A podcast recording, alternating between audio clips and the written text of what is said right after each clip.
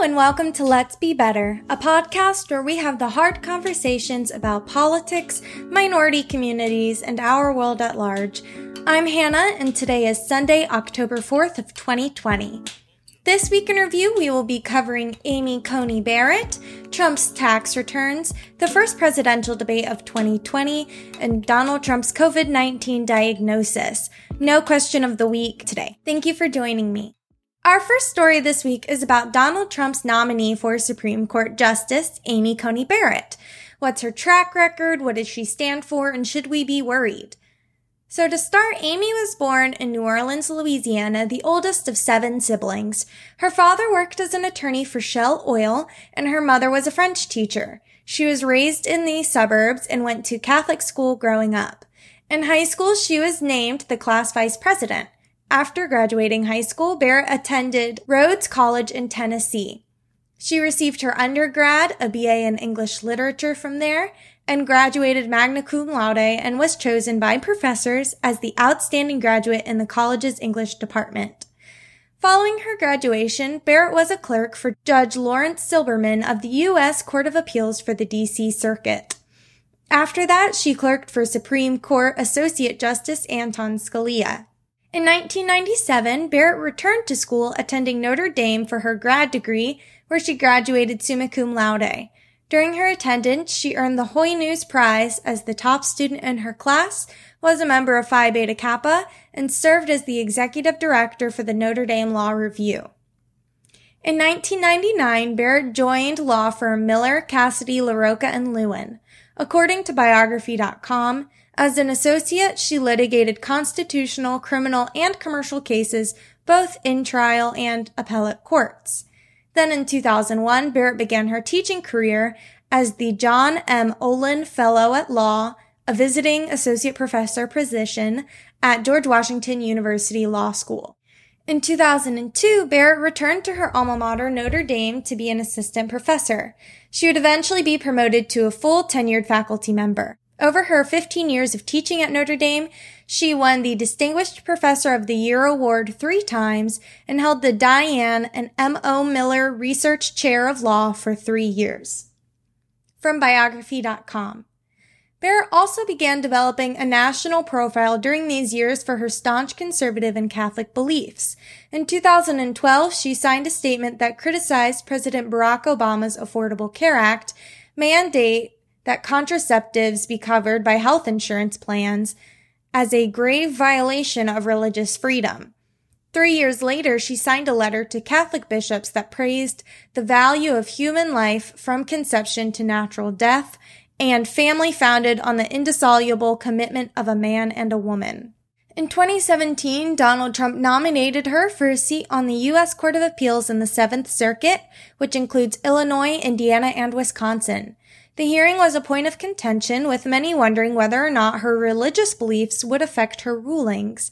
She was confirmed in October of 2017 with votes 55 to 43, with Democrats Tim Kaine, Joe Manchin, and Joe Donnelly giving her their support. This next chunk is all from biography.com as well. During her next three years on the Seventh Circuit bench, Judge Barrett authored approximately 100 opinions that bolstered her reputation as a textualist and originalist in the mold of her mentor Scalia. Second Amendment rights. In 2019, Kanter versus Barr, Barrett was the lone voice of dissent in a decision that prohibited a man convicted of a white collar crime from possessing a firearm. Quote, founding legislators did not strip felons of the right to bear arms simply because of their status as felons, she wrote. Immigration. Barrett again dissented the following year when Cook County versus Wolf upheld the blockage of Trump's public charge rule that made it difficult for immigrants relying on public assistance to earn green cards. Describing the administration's stance as not unreasonable, Barrett insisted the courts were not the vehicle for resolving controversial policy disputes. Additionally, the judge has offered her thoughts on key legal and political matters through her writing and speeches. On stare decisis, In a 2013 Law Review article, Barrett declared that she was not beholden to the doctrine of stare decisis, which asks a court to follow the precedents set in similar cases.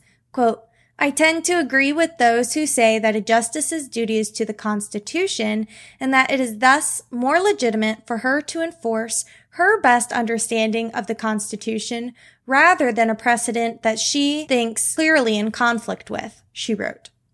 Abortion. Barrett's view of stare decisis has fueled critics who believe she intends to overturn the 1973 Roe v. Wade decision that legalized abortion. The pro-life judge has spoken at lengths on the complexity of the topic, from the wisdom of allowing non-elected judicial appointments to decide the issue, to the process of preventing public funding for abortions, though she noted in a 2013 lecture that it was unlikely the landmark ruling would be overturned. Affordable Care Act.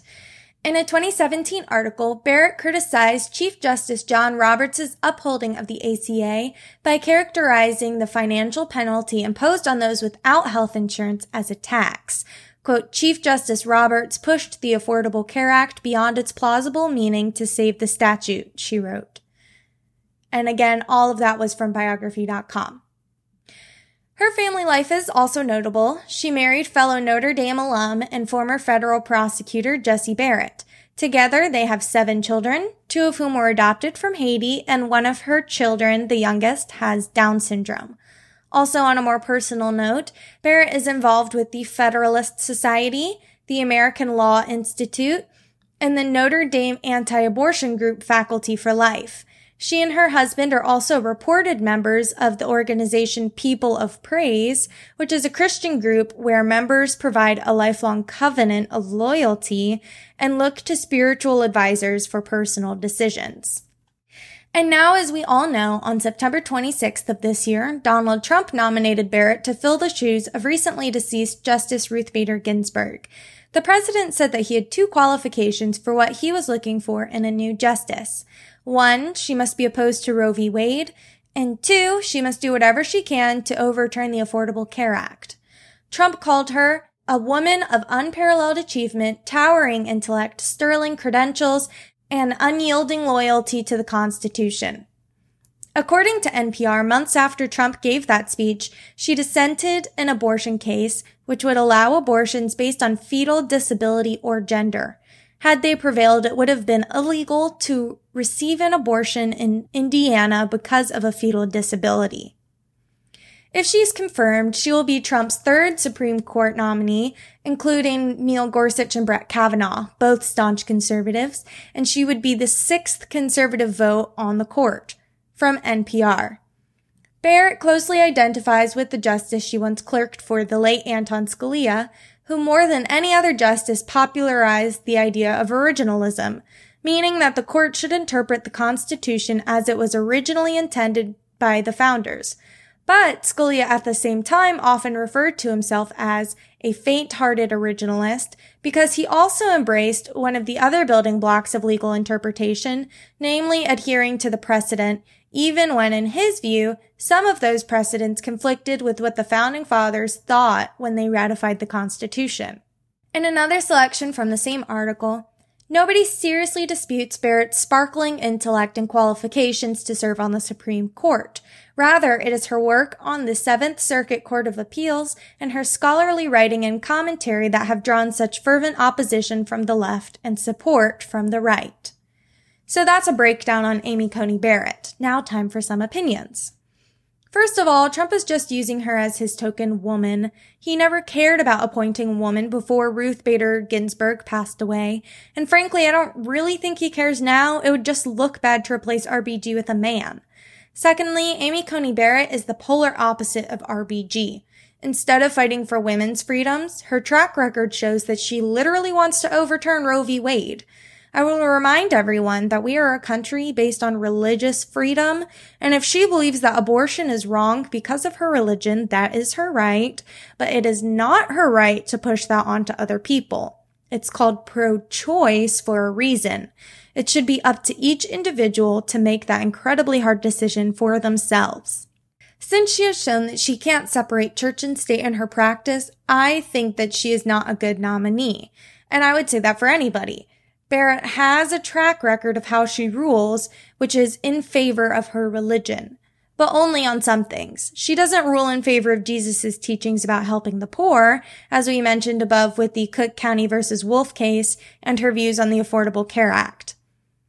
Third, she has shown that she wants to uphold the Constitution above all, which might have been fine with me a few years ago, but now we're all learning about how messy our revolution was and how controversial our founders are. Just since starting this podcast, I've learned so much about how our Constitution was put in place just to suppress slaves and black people. So frankly, I'm hesitant to throw my support behind anyone who blindly follows the will of these rich white men. Also, abortion wasn't in the Constitution. Just saying. In summary, I think that Supreme Court justices should be impartial, nonpartisan, and should work towards the continued progress and equality of all citizens of the United States. I do not believe Amy Coney Barrett is that person. Our next story is about the New York Times article, which released information on Trump's tax records. On September 27th, the New York Times released a scathing article about Donald Trump's taxes. The article states, the New York Times has obtained tax return data extending over more than two decades for Mr. Trump and the hundreds of companies that make up his business organization, including detailed information from his first two years in office. It does not include his personal returns for 2018 or 2019. This article offers an overview of the Times' findings. Additional articles will be published in the coming weeks. It's important to note also that the Times has not said where they got this information from or if they will ever release it, so, you know, take everything with a grain of salt. Donald Trump has claimed that this article is fake news, but he is the first president since Gerald Ford in the 1970s to not release his tax returns to the public. He also says that he will release his tax returns once he's not under audit, but according to the BBC, it is regular practice for sitting presidents to be under audit, which has never prevented a president from releasing their tax returns before. From NPR.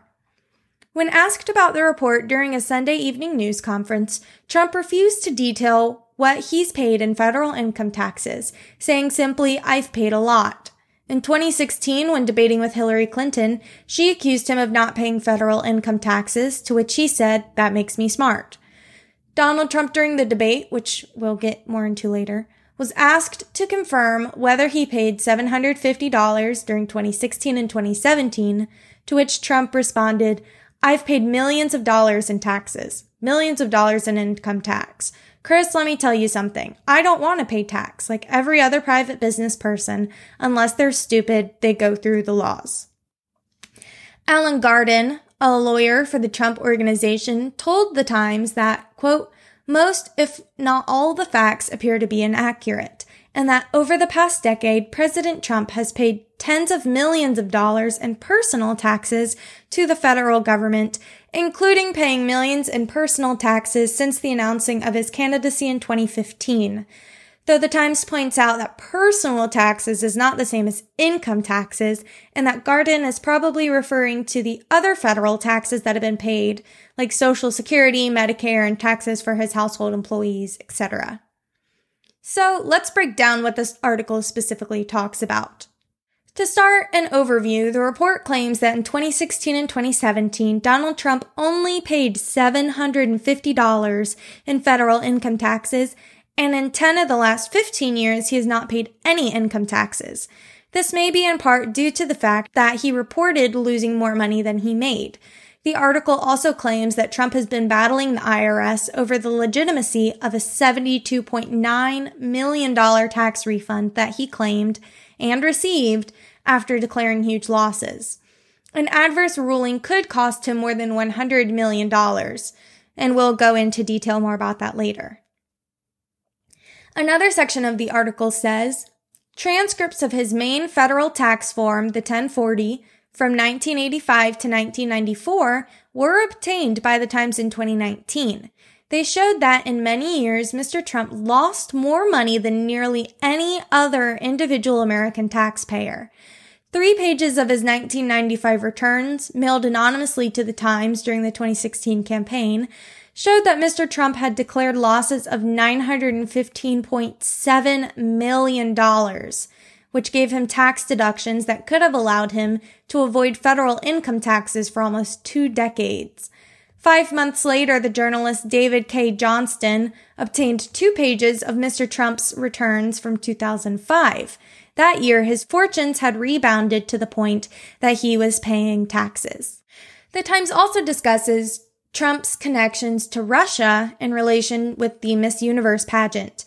They claim that the 2013 pageant, which took place in Moscow, was the most profitable one to date and generated Trump a personal $2.3 million. That was made possible in part due to the Agalarov family, which was the same family that set up the 2016 meeting between Trump and campaign officials to find dirt on Hillary Clinton.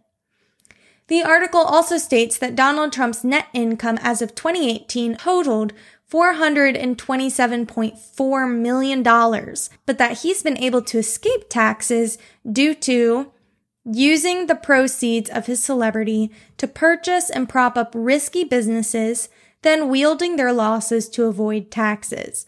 Remember that quote, we'll talk about it at the end. This is in part due to a loophole in the tax system, which allows business owners to carry leftover losses from year to year in order to reduce taxes. Quote, as the Times' previous reporting on his 1995 return showed, the nearly $1 billion in losses from his early 1990s collapse generated a tax deduction that he could use for up to 18 years going forward. By 2005, the alleged tax returns show that Trump started to make enough money to resume paying taxes, mostly from the success of The Apprentice. From 2005 to 2007, he earned $120 million in profit, to which he paid $70.1 million in income taxes. He would later ask for and receive a refund for all the federal income tax he paid from 2005 to 2008, plus interest, totaling $72.9 million that we mentioned earlier. And then again, we'll come back to this uh, refund in a bit. After receiving the monetary boost from The Apprentice, Trump started investing in real estate, purchasing golf clubs, and building up the Trump Hotel though he still wasn't making much profit. The Times claim that since 2000, Mr. Trump has reported losses of $315.6 million at the golf courses and 134 million in regards to the Trump Corporation and 55.5 million in losses from 2016 to 2018 from the Trump International Hotel in Washington DC. The Times argues that Trump's first success remains his best, the Trump Tower. The retail and commercial spaces in the New York City building pump out $20 million a year in profits, which has totaled 336.3 million since 2000. Now remember that $72.9 million refund I mentioned earlier? We're back to that. From the Times. Records show that the result of an audit of Mr. Trump's refund were sent to the Joint Committee in the spring of 2011. An agreement was reached in late 2014, the documents indicate, but the audit resumed and grew to include Mr. Trump's returns for 2010 through 2013.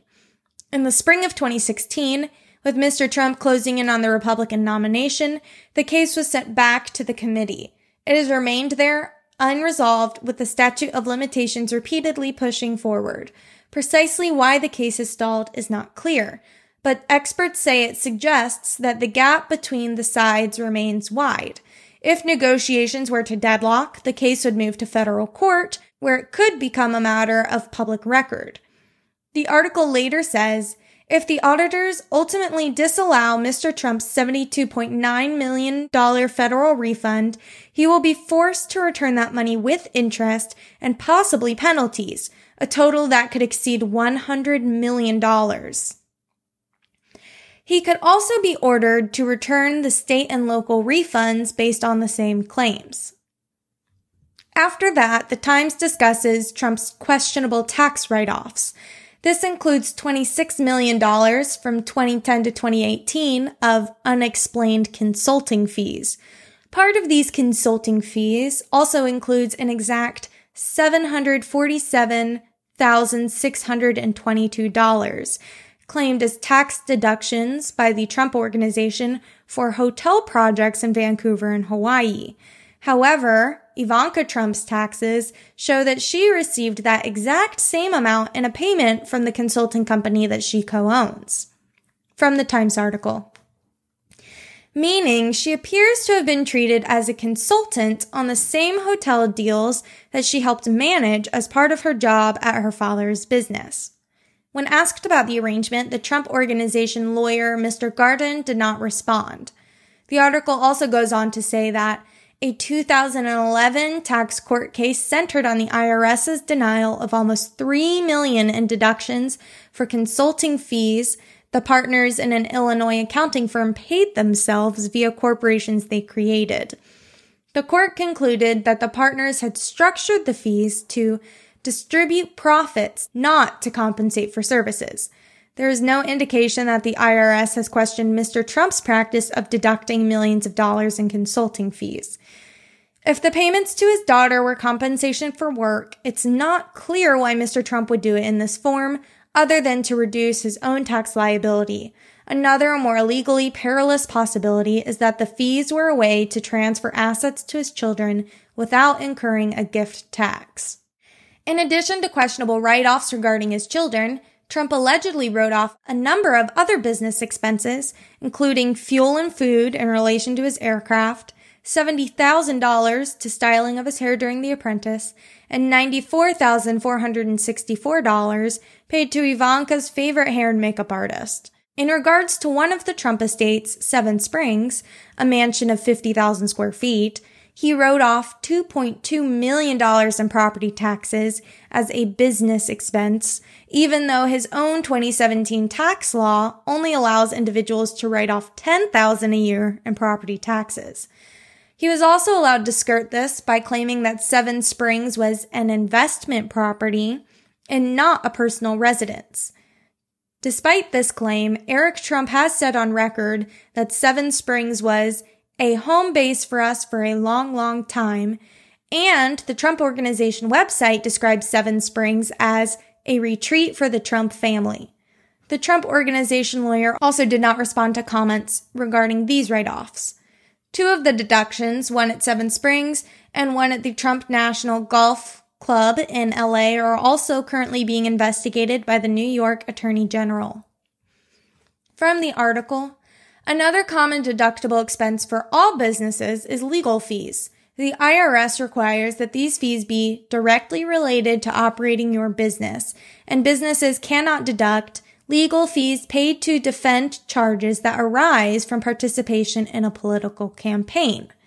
Yet, the tax records show that the Trump Corporation wrote off as business expenses fees paid to a criminal defense lawyer, Alan S. Futerfas, who was hired to represent Donald Trump Jr. during the Russia inquiry.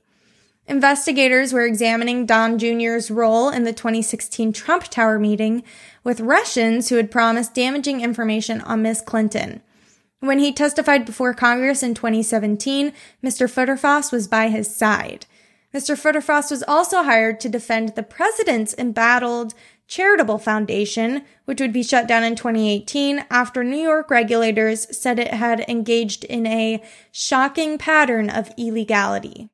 The Trump Corporation paid Mr. Futerfas at least $1.9 million in 2017 and 2018 tax records show. Also written off was at least $259,684 paid to Williams and Jensen, another firm brought in during the same period to represent Donald Trump Jr. The last thing that the article mentions is that Donald Trump has personally backed hundreds of million dollars in loans. He is responsible for loans and other debts which total $421 million. Much of it will be coming due within these next four years. The article discusses that if he wins re-election, that his lenders could be placed in the unprecedented position of weighing whether or not to foreclose on a sitting president. But like mentioned earlier, Trump could, in theory, take on this debt and then declare the $421 million as losses in the future.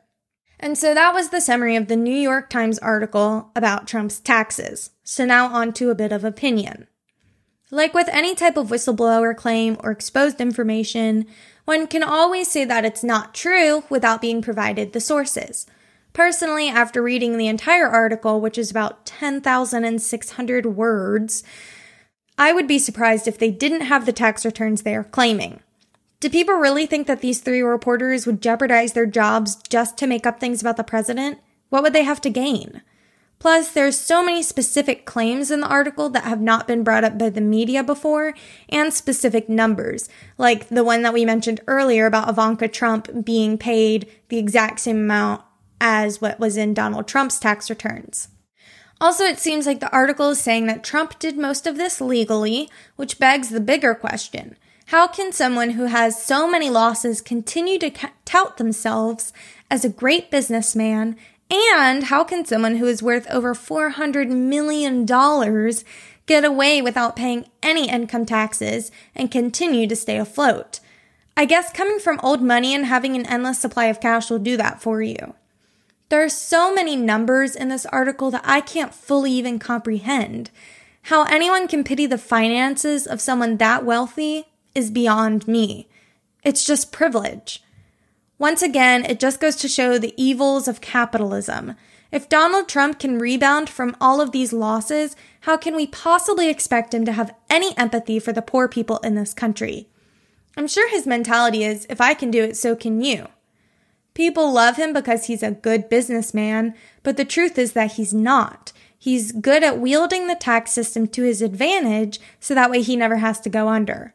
I'm honestly just baffled that someone can play victim this many times over. How is he allowed to continue to open businesses? And I'm sure that there were hundreds, if not thousands, of employees who have been laid off so he can save his own ass and just do this over and over again. Hearing rich, white, old money men talk about the economy or helping the poor or complaining about taxes going towards helpful things like healthcare and education is infuriating. If anything, this article is proof that Donald Trump can never and will never understand what it's like to be a middle class American citizen and will never understand the struggles that most of us face. He is not president to help us and make our lives better. He is president because it's just the next rung in his ladder. He's doing to the country what he has done to all businesses. Remember that quote from earlier?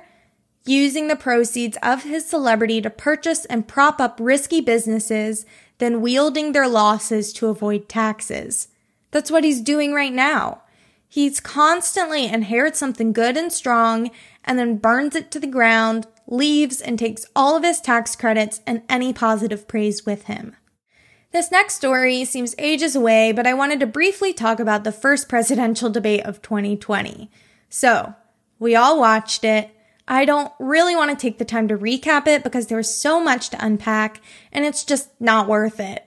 And there are plenty of other places that I think could do it far better than I could. So I just posted on Facebook and asked my friends what they thought I should talk about in regards to the debate. I think that that would be most beneficial, just having a discussion about what the heck happened and what we think of it. Jennifer says, I think the debate styles would be an interesting take like how Trump continually interrupted and spoke over Biden, while Biden was directly talking to the American people. Which debate styles do you think would be more beneficial, and how do, how do you think each one had an impact on how information was portrayed? First of all, thanks for your response, Jen. Another similar question I've seen floating around is how did each candidate prepare for the debate, if at all? According to USA Today, Biden gathered with his senior advisors in Wilmington, Delaware, his home base, to try and predict Trump's moves. He prepared with Bob Bauer, a senior Biden advisor and former White House general counsel. Ron Klain, a debate coach for the Democratic Party and former Vice President Chief of Staff, and Chief Strategist Mike Donilon and Senior Advisor Anita Dunn. I also think all viewers could tell that Biden was coached on what to do. He, like Jennifer said, deliberately looked at the camera and talked straight to the American people, which I haven't seen him do before. Personally, I think that it was a strong, impactful choice, and I think that most other viewers thought that as well. On the other hand, Donald Trump practiced with former New York City Mayor Rudy Giuliani and former New Jersey Governor Chris Christie. Tim Murtaugh, communications director for the Trump campaign, told USA Today, he gets challenging hostile questions routinely. Being president is debate prep. Trump has also told reporters, you know, what I do is debate prep every day. I'm taking questions from you people all the time. When he was asked specifically how long he had been prepping, Trump responded, well, I don't know. I mean, a little time. I mean, not a lot. I'm running a country. I think the debate definitely reflected that. Trump stuck with his go-to routine, which is just say whatever comes to his head, to talk over people, and to avoid answering questions about himself and to spin it negatively towards Democrats. A good example of this was the following interaction from the debate.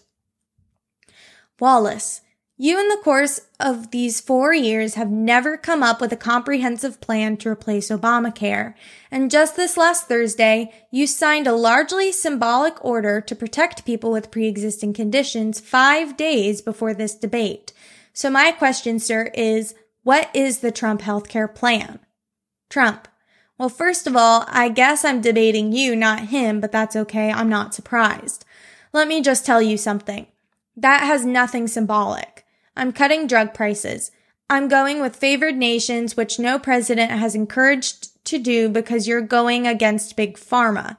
Drug prices will be coming down 80 or 90%. You could have done it during your 47 year period in government, but you didn't do it. Nobody's done it. So we're cutting healthcare. All of the things that we've done, insulin, I'll give you an example. Insulin, it's going to, it was destroying families, destroyed people, the cost. I'm getting it for so cheap, it's like water. You want to know the truth? So cheap. Take a look at the drugs that what we are doing, prescription drug prices, we're going to allow our governors now to go to other countries to buy drugs because when they just make a tiny fraction, this is big stuff. Biden also did plenty of deflecting, most notably when asked, Are you willing to tell the American people tonight whether or not you will support either ending the filibuster or packing the courts?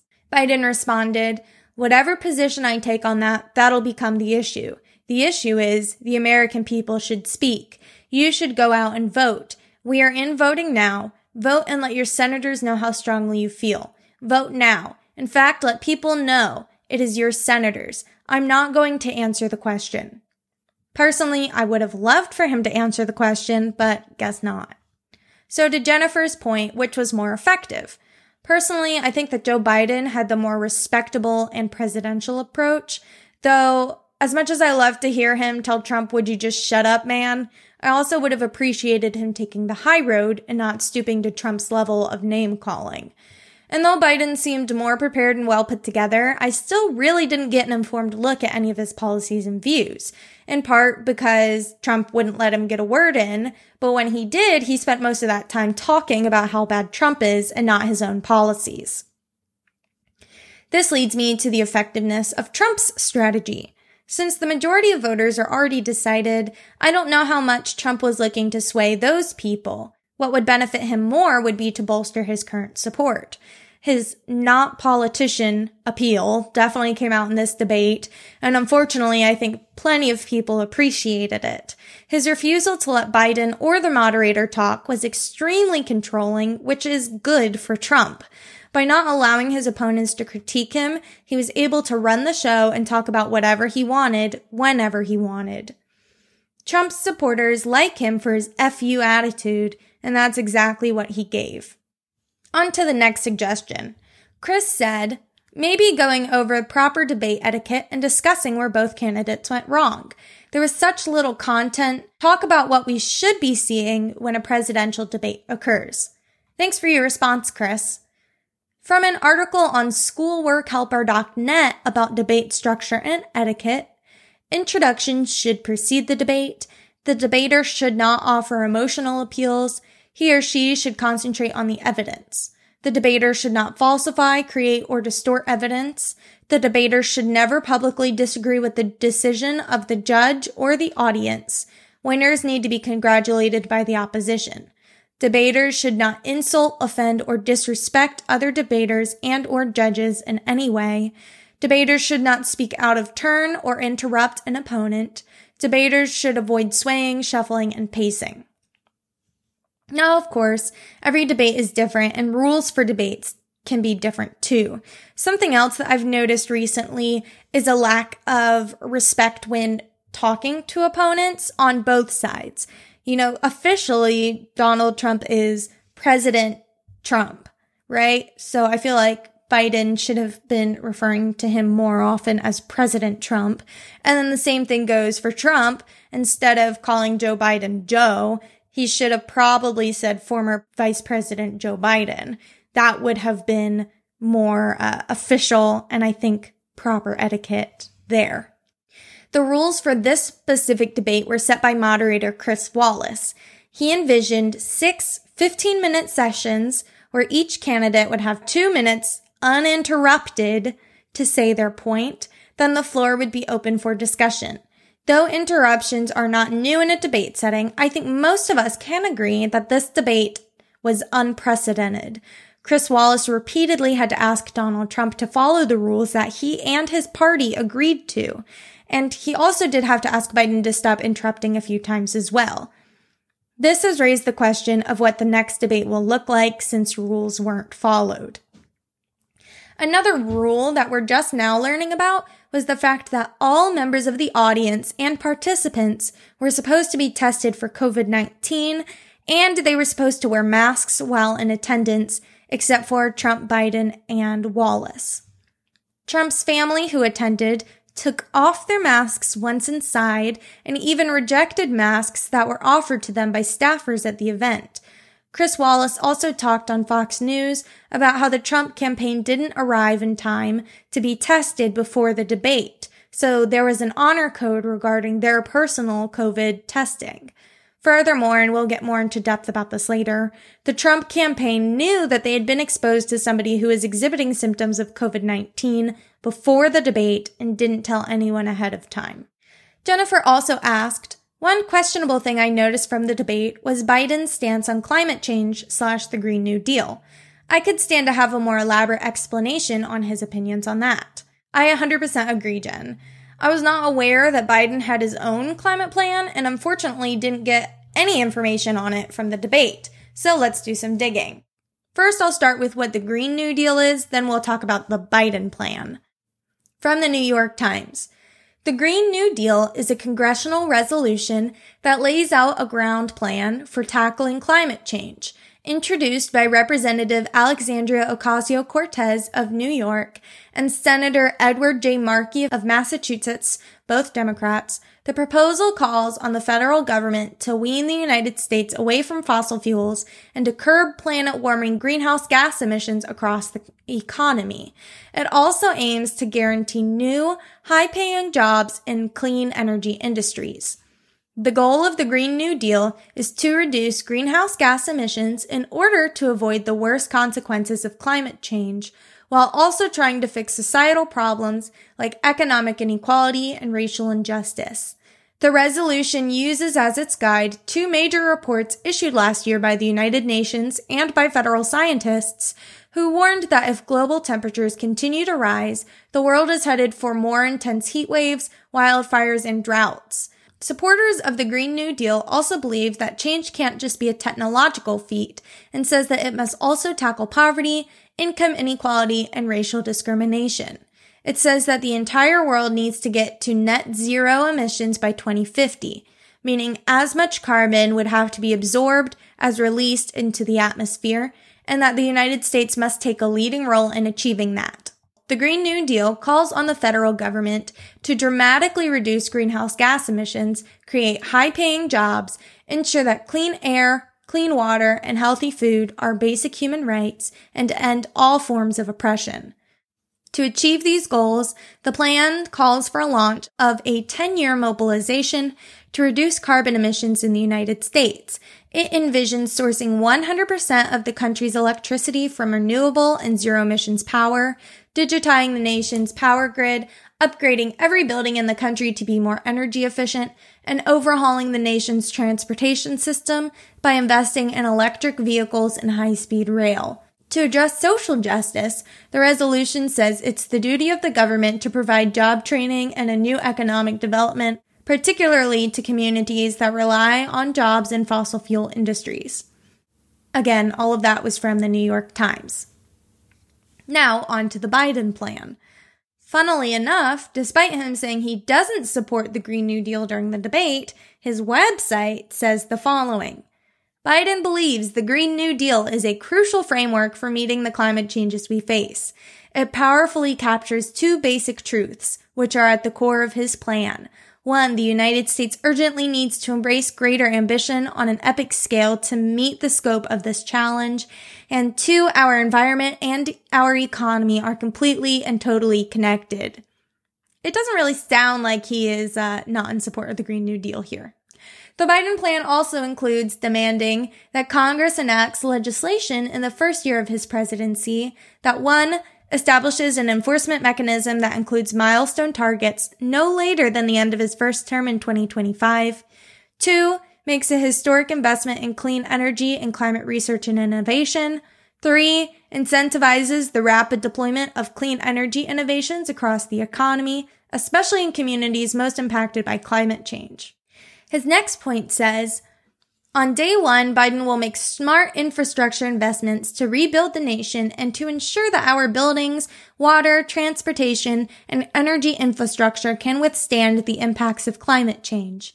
Every dollar spent towards rebuilding our roads, bridges, buildings, the electric grid, and our water infrastructure will be used to prevent, reduce, and withstand a changing climate. He also says he will stand up to the abuse of power by polluters who disproportionately harm communities of color and in low income communities and will fulfill our obligation to workers and communities who powered our industrial revolution and subsequent decades of economic growth. The Biden plan also calls for a historic investment in our clean energy future and environmental justice paid for by rolling back the Trump tax incentives that enrich corporations at the expense of American jobs and the environment. Biden's climate and environmental justice proposal will make federal investment of $1.7 trillion over the next 10 years, leveraging additional private sector and state and local investments to total more than $5 trillion.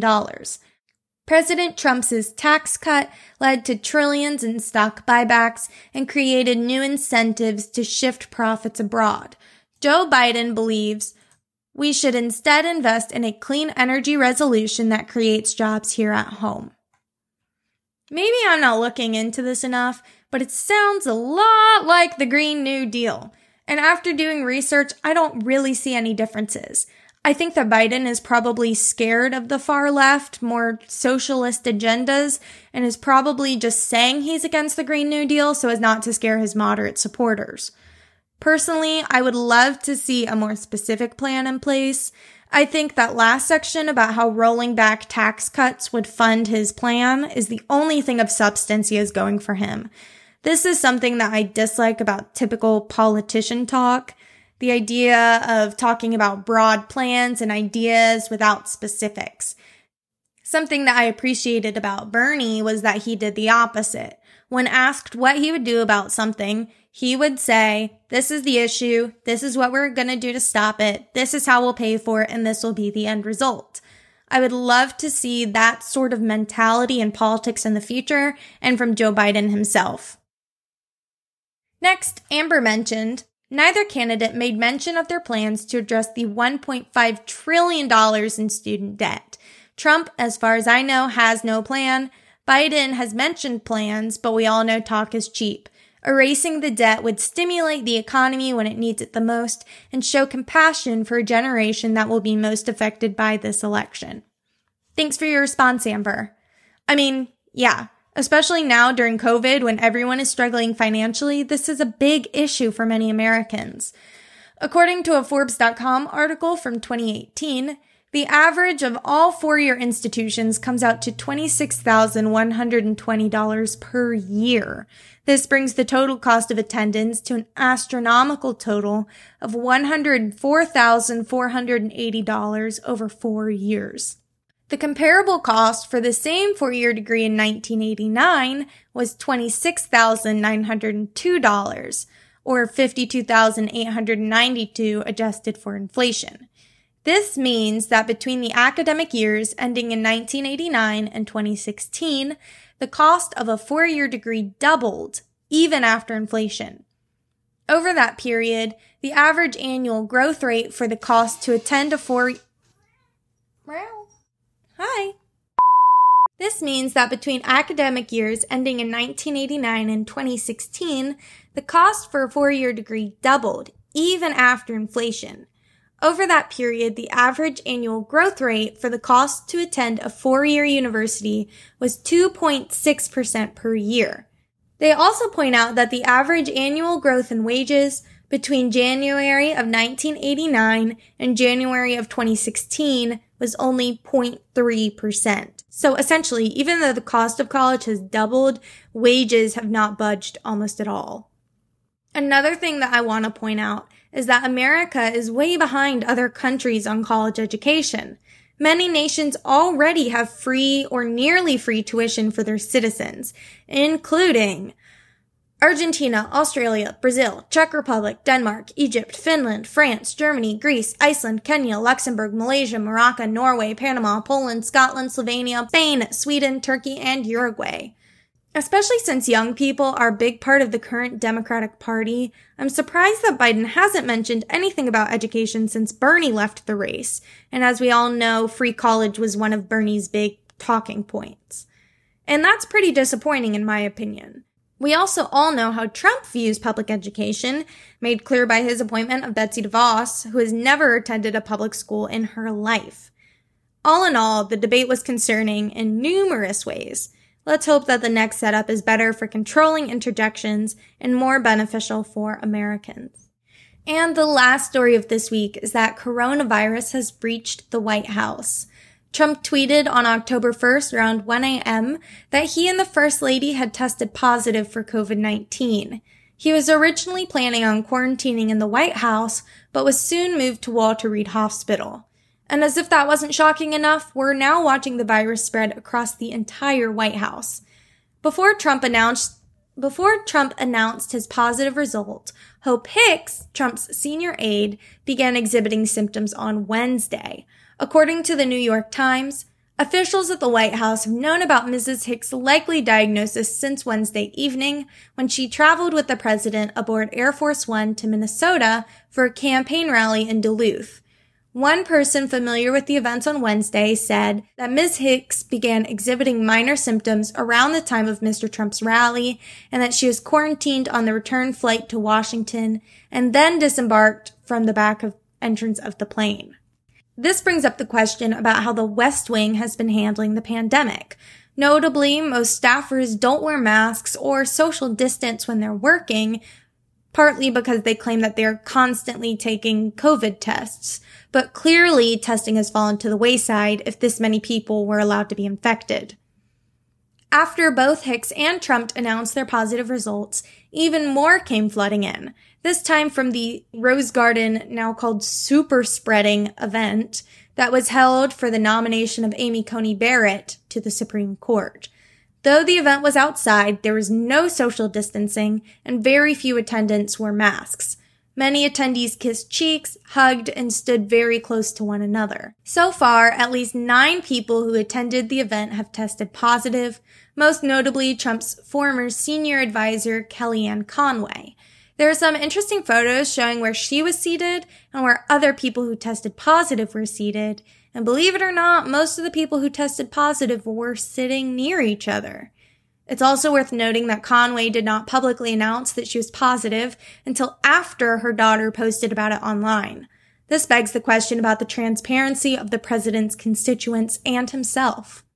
The current Rose Garden attendees who have currently tested positive are Mike Lee, a Republican senator from Utah, Thom Tillis, a Republican senator from North Carolina, Ron Johnson, a Republican senator from Wisconsin, Notre Dame president Father John Jenkins, a White House journalist, Chris Christie, who, if you remember from the last story, helped Trump prepare for the debate, and of course, Kellyanne Conway, Donald, and Melania Trump. Some other folks who did not attend the event, but were recently diagnosed this week include Bill Stepien, Trump's campaign manager, Ronna McDaniel, the chairwoman of the RNC, and like we mentioned, Hope Hicks. So now that we've seen this wave of virus take a hold of the White House, what was Trump doing all this week while he was likely contagious? According to Reuters, on September 25th, Trump and Pence arrived at the campaign rally in Newport News, Virginia, which had over 4,000 people in attendance. On the 26th, Trump hosted the Rose Garden event. On the 27th, Trump went golfing at the Trump National Golf Club in Sterling, Virginia, and spoke to reporters during a news conference at the White House. Later that evening, the president attended a rally in Middletown, Pennsylvania, which had around another 4,000 attendees. On the 28th, the president inspected the Lordstown Motor 2021 electric pickup truck at the White House. On the 29th, the first presidential debate of the year took place. This is also the day that Hope Hicks allegedly first started exhibiting symptoms, though some people say it was earlier. On the 30th, Hope Hicks flies on Air Force One with an assistant, Nicholas Luna, with Trump's son in law and advisor, Jared Kushner, and the social media director, Dan Scavino. Also on the 30th, Trump held another rally in Duluth, Minnesota, which had about 3,000 people in attendance. The president threw a hat into the crowd on this day as well, so if you caught it, you might want to get tested. And then on October 1st, he returned to the White House, now positive with coronavirus. I just want to take a brief second to point something out. Though we all know it's irresponsible for anyone not to wear a mask, the fact that so many of our government officials are not taking proper precautions is alarming. We all know how quickly this virus can spread and that it spreads to multiple people from one asymptomatic person. It's one thing for the president to be sick, it's another for our entire government and staff to be sick. I hadn't really thought about it until this point, but we have tons of fail safes in place to what would happen if the president is incapacitated, but we don't for all of these other officials. It's a huge danger to our domestic security. The fact that this was able to spread so rapidly to Trump's cabinet is incredibly concerning. Not only because of, you know, their health and well-being, but also because what are we supposed to do if the entire White House gets COVID? Hopefully we won't get to that point, but I think there's a lot of luck involved with Mike Pence and anyone else who attended these events or even interacted with the president in the last week receiving negative test results. So now that we know what happened, how's the president doing? Unfortunately, this is up for debate. Saturday morning, Trump's doctors at Walter Reed gave an update on the president's conditions, but a few things that were mentioned were reason for concern. Just a few minutes into the update, Trump's doctor, Sean P. Connolly, stated that Trump is 72 hours into the diagnosis. This would imply that Trump did not test positive on October 1st, as publicly announced, but rather on the 30th, the day of the debate. Some people have speculated that this is the reason the Trump team showed up late to the debate, to avoid testing. Dr. Connolly backtracks on the statement later, saying that Trump's positive test was received on Thursday. He said, quote, Thursday afternoon, following the news of a close contact is when we repeated testing. But also repeated, when was the first one? Dr. Connolly goes on to say that on Thursday, Trump had a minor cough, nasal congestion, and fatigue, but that he's now doing better, and that he had a fever on Thursday and Friday, but since Friday morning did not have one currently. A different doctor on the Walter Reed team discussed that the president had started a treatment called remdesivir. According to sciencemag.org, remdesivir is a combination of two antibodies directed against a key protein of the virus that caused COVID-19 SARS-CoV-2. Furthermore, the article states, experiments in both golden hamsters and rhesus macaque monkeys that intentionally were infected with SARS-CoV-2 showed that the cocktail could reduce viral levels and disease pathology. Regeneron, the maker of the cocktail, earlier this week presented preliminary data from its ongoing clinical trial in people who tested positive for SARS CoV 2 but were asymptomatic or, in most more extreme cases, had a moderate disease, a group that would appear to mirror Trump's current condition. No serious safety concerns surfaced, and the treatment reduced viral load and shortened symptomatic disease in patients who did not have SARS CoV 2 antibodies at the trial's start. Once Dr. Connolly opened up the floor for questions, another interesting thing happened. A reporter asked if the president was currently needing supplemental oxygen and if he had used any thus far. To which the doctor responded that Trump has not needed any this morning today at all. The Times reports that shortly after the upbeat briefing by the doctors, a person familiar with the president's health gave a far more sober assessment to the reporters at Walter Reed on the condition of anonymity. The president's vitals over the last 24 hours were very concerning, and the next 48 hours will be critical in terms of his care, this person said. We are still not on a clear path to full recovery.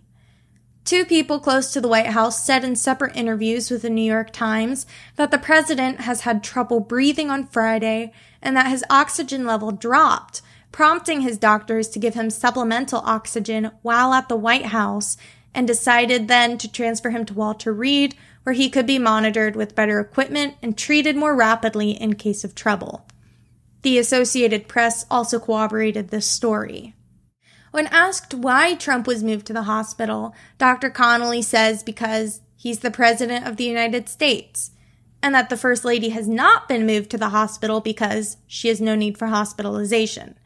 This implies that Donald Trump is in need of hospitalization, so it's probably more serious than he's saying. So now on to some opinions. Overall, I don't have that many hot takes on this, other than the one I mentioned earlier about how this is terrible because it could shut down an alarming chunk of our government. I, like many others, don't wish COVID on anyone, despite how despicably Trump has handled the pandemic in the past. His lack of empathy for those infected has been sobering, and I hope that he now has a better idea of what 7.4 million Americans have gone through. My friend Anastasia put it well on Facebook. She said, They gave this man a whole floor of the hospital. My tax money is paying his hospital bills, where while he has not paid taxes in 10 years, he is getting cutting edge technology all for free while hardworking Americans leave those overcrowded hospitals with $500,000 in medical fees and permanent lung damage. Oh, how I wish they would stuff him into a communal hospital room so he could get the true American COVID experience. Well said.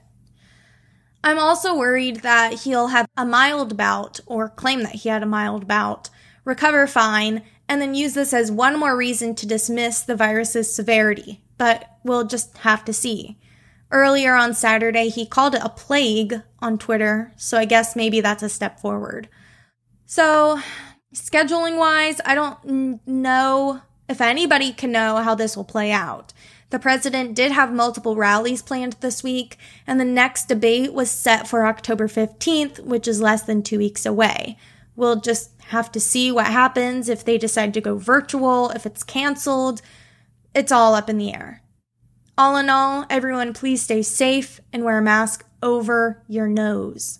And a side note for my Pensacola peeps, the UWF and Pensacola Public's COVID testing centers have now been shut down permanently due to lower numbers of testing. You can still be tested for free at the Florida Health Department downtown Monday through Friday from 9 a.m. to 1 p.m.